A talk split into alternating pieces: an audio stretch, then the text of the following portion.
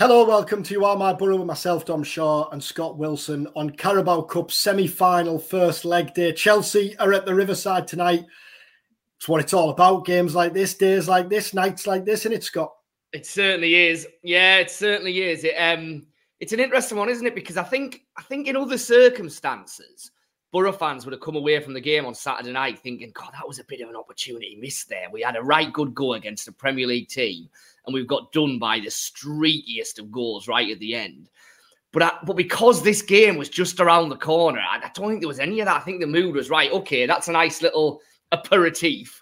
Let's uh, let's get ready for the real thing on Tuesday night. And yeah, I mean, it's a it, you know, listen, we've been speaking, haven't we, all the way through when they've been slogging around Huddersfield, Bradford, Bolton, Exeter, goodness knows where. That you know, who knows where this could end up. Well, we're here now in a massive two-legged semi-final, and it's going to be a hell of a night. It's going to be great, but um, just hope that Boro can can uh, can uh, can probably lay a, a, bit more of a glove on Chelsea than they managed to against Villa. Because if there was one criticism at the weekend, it was probably that that for all they were really competitive, they didn't really look like hurting Villa massively, other than probably right at the end.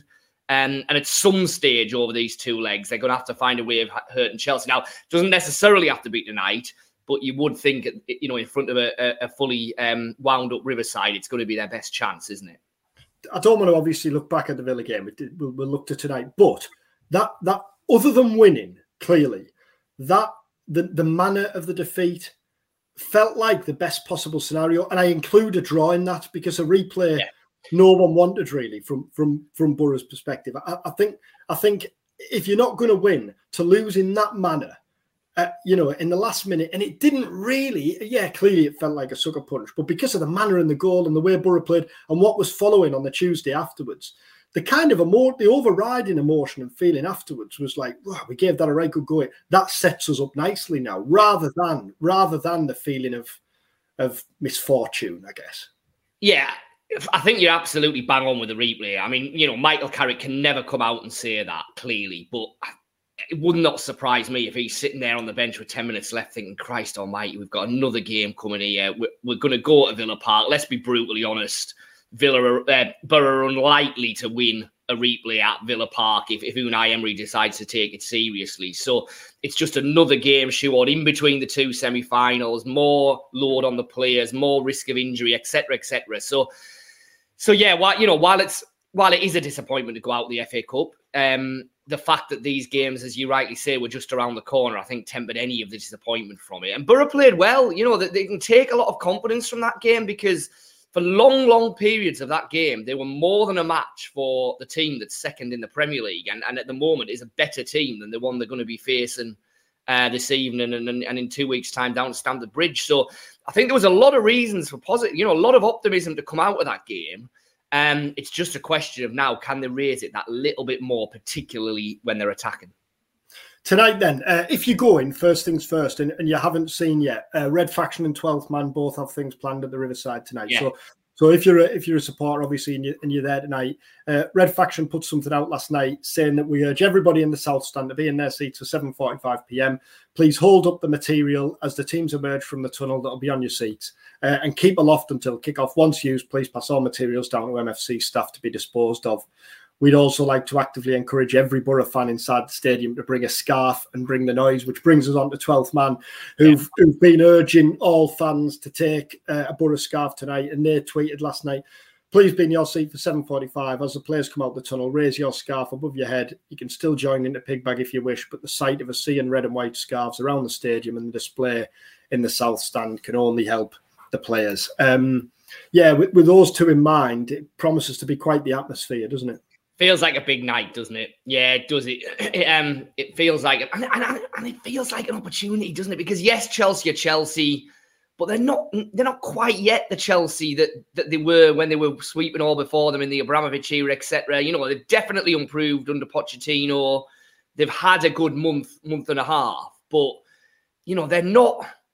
They're certainly not unbeatable, I don't think, and that's why this is such a tantalising game because it's a big game. Boro are the underdogs. There's no doubt about that. But but it feels like they've got a chance. It really does. Um, and, and it feels like if they can get any kind of a result tonight, then there's going to be so much pressure under Chelsea on Chelsea and Pochettino in a fortnight's time that that it does, you know, you do think anything could happen down there. The, the, key thing clearly tonight is not to be out of the tie. Being in it. it's the old first round of the Open Golf Championship.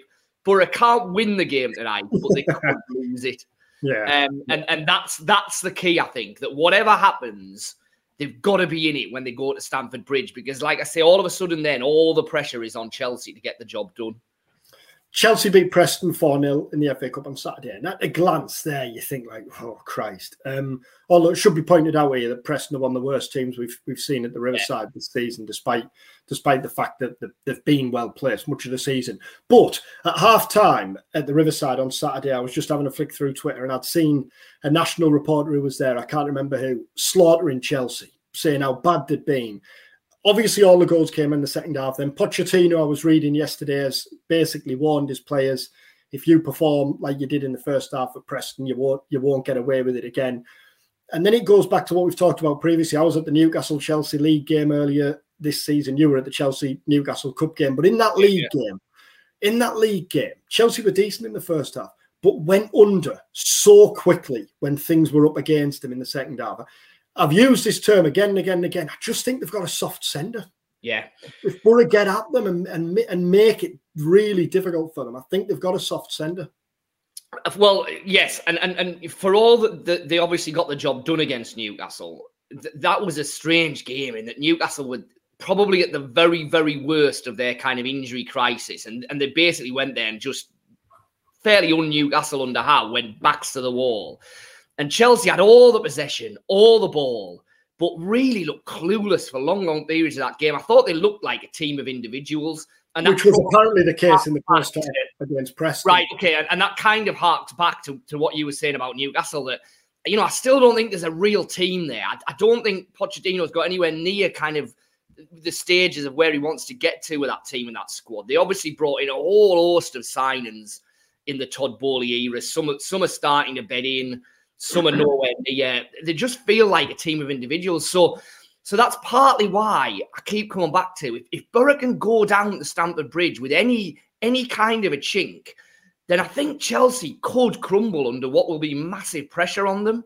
So, so yeah, you know, clearly the dream tonight is that Boro win the win the game over 90 minutes and have a lead to hold on to down there. I even think if they can get a draw, yeah, I do they're well positioned then because I think then, like I say, all the pressure is on Chelsea, and if, and if Boro can dig in down there and be a threat on the counter attack, which this Boro side has shown in previous matches it can be, then then that's almost a template for the way they've got to try and do it. I think, but but listen, let's say you know, like I said, they've got to stay in it tonight.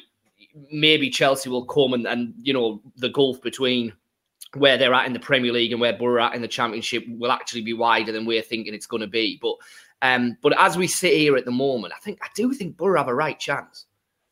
A bit of news, if you haven't seen, Seny Dieng is heading back from the African Cup of Nations. Um, it was alluded to. Reports came out of Africa on what day is it? Tuesday, Monday morning. Michael Carrick at his press conference on Monday afternoon, which we'll get to just now, at that stage said, "Kind of, you know, I can't say either way." Basically, just suggested that he was in conversation with with Seny, and then it came out overnight. I think they played a, a friendly last night, and Aliou Cisse, their manager, confirmed it last night. He, he's coming back because he's injured, so he's clearly not going to be in contention. But um, I mean, that's a signal for him, clearly from a personal yeah. point of view. Um, but hopefully, hopefully he comes back and and and is back in amongst it soon enough. Although it should be said here that I think Tom Glover has been excellent in Dieng's absence. brilliant the weekend, wasn't he? Yeah, you know, really, really staking a claim, which leads us on to what I want to talk about. The other player who's done that is Dan Barlaser in mm. midfield without Hackney. Now Hackney's back. Um, what what does Carrick do tonight? I'll run through what I think are the two options, but well, three options. Go one, on, he dro- one, he drops one of them. Um, yeah. Secondly, he sticks with the system he played against Villa on Saturday, uh, which is a back three, which would probably be van den Berg, Fry, and Clarke. Wing backs Jones and probably Bangura or yeah. Engel. And then with with so many attacking midfielders out tonight, um, obviously Greenwood, Rogers, and Azaz all can't play. We'll get to that Rogers thing in a minute. But then with all with all of those unavailable, I just wonder whether he's tempted to play a midfield three rather than a two, and then Crooks off Latte Lath and Coburn, or even, and I think this is unlikely, Coburn and Latte Lath. The the other one that you discussed beforehand is a midfield two of Barlaser and Howson, and then Hackney on the left of the attacking three, which he has done in the past, hasn't he? Yeah, that's that's the team that's running down the bottom. If you put a gun to my head, that would be the one I think he would go for. Because yeah, I, I think, think that, I think so as well. having said that, though, clearly the fact that he went with the three at the weekend almost as a dry run is interesting. And and and, and the defense fared well, didn't they? It wasn't like Villa were tearing them apart and creating a whole load of chances. So I don't think it's out the question that he plays five at the back and the three in midfield, and and and um and then like you say kind of dispenses with any notion of attacking wide players, uses the wing backs, and then has Crooks playing off Latte Lath. But I, I, I, I think I, I would think he's more likely to stick with the four, the tried and tested. Howson and Barlaser alongside each other. Hackney coming off the left with the option of interchanging a bit with Crooks if, if he wants to. You can play Hackney as the 10 and push Crooks out for a little bit if needs be. I mean, there's certainly one square peg in a round hole there. Um, but it's not it's not too much of a leap of faith to ask Hackney to play that role, is it? Let's be honest. You know, it's it's not um it's not a radical switch for him. I can't remember the game, but he did do it last season, didn't he? Um, yeah, I'm pretty certain he did. Yeah, he did, but I can't remember the game. I should have checked it before we came here. Um, going forward, because Lewis O'Brien isn't too far away now going forward, that that midfield, you know, because O'Brien, you would think, I know he played left back before he was injured, but that was when Engel and Bangura were both very much finding the feet. He's not going to be needed there now. Like picking two from them four when everyone's fit. Well, it almost feels like one from three, really, because surely Hack- Hackney plays when he's fit. Yeah, yeah, you you would have. I mean, lo- longer term when everyone's back, to what extent is can Hackney be a ten?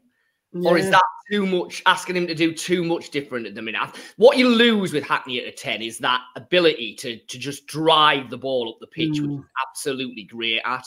And and that's what he gives you when he's playing, you know, in, in a classic, if you like, central midfield role, that that he will he will drive the ball up the pitch and he will get Boro kind of 20 yards forward. And then obviously we know he's, he can pick a pass. He's great technically. He holds onto the ball really well. So or everything that you really want from a central midfielder is there with him. Him as a 10 does allow you, I suppose, to keep Howson and Barlaser together or bring O'Brien if you want and, and, and have him more creative. But I don't know, maybe you're losing too much of his kind of energy and just drive in that in that position. And and and, and Boro's so well stocked now in the attack. Well, that's the other argument, isn't it? They've also yeah. now got tens. Yeah, exactly. Yeah. yeah. Um, on, on the subject of tens, Morgan Rogers misses out tonight. What what are your thoughts on this? So he, he yeah. having so you, you, were at the, you were at the presser yesterday, weren't you? Just yeah. talking through kind of Michael well, Carrick's.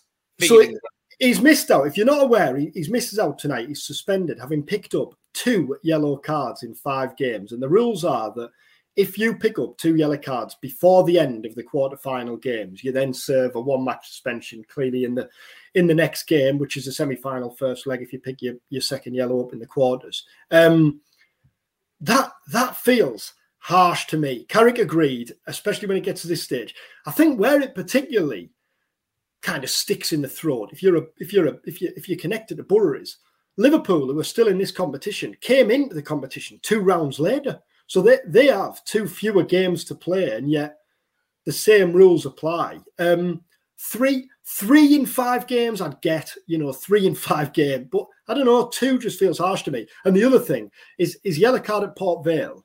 Um, and like I know this is proper football fan talking, and a referee would laugh at this argument. It was it was a yellow card offence, but it was in like seven or eight minutes. For me, it's the classic case of like have a word, settle things down, and have a word. It's not very often you see a yellow flashed as early as that, is it? I think you make a very good point about the fact that, that there is a clear discrepancy between teams playing different numbers of matches within that win that yellow card window. Now, interestingly, obviously there can be no VAR in the Boro game tonight, can there? Because the, so there isn't Liverpool either, the championship. So so the EFL made the decision, right? Well, we'll have no we'll have no VAR at all in the semi-finals in either semi-finals game. So even though Fulham Liverpool, you could have VAR both games. they decided now unlike the FA Cup, obviously where you've got the situation where some do and some don't, they decided no, we want we want a level playing field in our competition. Well, it's not a level playing field, as you quietly pointed out, when it comes to suspensions being accrued from yellow cards in the early rounds because you've got some teams starting in the first round, some teams not coming into the third round. So um, I think it's something that does that should be looked at because I think you're right. It, you know, picking up two cards in five games, which is what Rogers is getting punished for, would be very, very different to a Liverpool player picking up two yellow cards in three games when really you wouldn't have an argument and, and a suspension would feel probably justified in that. So I think it's something that does need looking at because it feels unfair on Boro that just by dint really of playing more matches, they're, they're statistically going to be more likely to have a player who picks up two yellow cards. And and I don't know whether you'd seen and, and sorry, and just on the back of it as well, you talk that the teams who do play in the earlier rounds are probably going to be more be less likely to be able to cover for suspensions than a Liverpool or a Man City or whatever, who we, as we know, have squad lists the length of blooming goodness knows what. So, you know, you're punishing the teams who can least kind of are least able to cover those gaps. And, and and to add to kind of rub salt in the wounds, I don't know whether you'd seen. I've just looked; it's been deleted. The official Carabao Cup account yesterday tweeted because Morgan Rogers is obviously the top scorer in the competition. Words to the effect of, hmm. "Will will the top scorer add to his add to his talent yeah. tomorrow night?" And Boro tweet, Boro quote tweet, it was something like, "Does this mean his suspension has been rescinded?" It's been deleted then, which you can well, which you can well understand. But yeah, I'm sure you, you know, you know, because there has been a fair bit of confusion about this over the last week. But, but as I'm sure you're you're aware by now, Morgan Rogers misses out tonight, um, which is desperately unfortunate for him because he's been he's been so impressive of late. What do we reckon then? Predictions? Let's round it up. Um, I I do. I think Boro will keep themselves in it. Um, I, I think it might be a draw tonight. Which more, I think. Yeah, yeah. I could definitely see a, a one-one. Um, and like I say, the narrative at the end of that nationally will be well, that's Chelsea through. You know, that Chelsea have done enough. They've avoided a banana skin up at the Riverside. They'll beat them at the at Stamford Bridge. I wouldn't be so sure. I I I would have a drawdown as a perfectly reasonable result for Boro tonight. And I think that gives them a puncher's chance down at Chelsea. I really do because, like I say, I think I think that will put an awful lot of pr- now. Clearly, you know what you don't then want to do is if that is the score, is go down to Stamford Bridge and concede in the first five or six minutes. Then you're up against it. Everything changes, etc. But um, but no, I I I, I think Boro. Um, I can see a draw. You? Yeah, I agree. Um, ev- everyone I've spoken to since the draw's been made has said what we've been saying on here be in, be in it. Go go to the second leg, still in it. Um, yeah. Which, as you said before, the draw was made. If if you're going to get a Chelsea or a Liverpool, more so Chelsea. Clearly, Liverpool would have been a massive, massive ask over two legs. But more so Chelsea, better to be at home first because because you you give yourself the chance or more of a chance to be in it in the second leg. And yeah. and I agree with you that. If if Boro draw tonight, clearly Chelsea would be favourites in the second leg.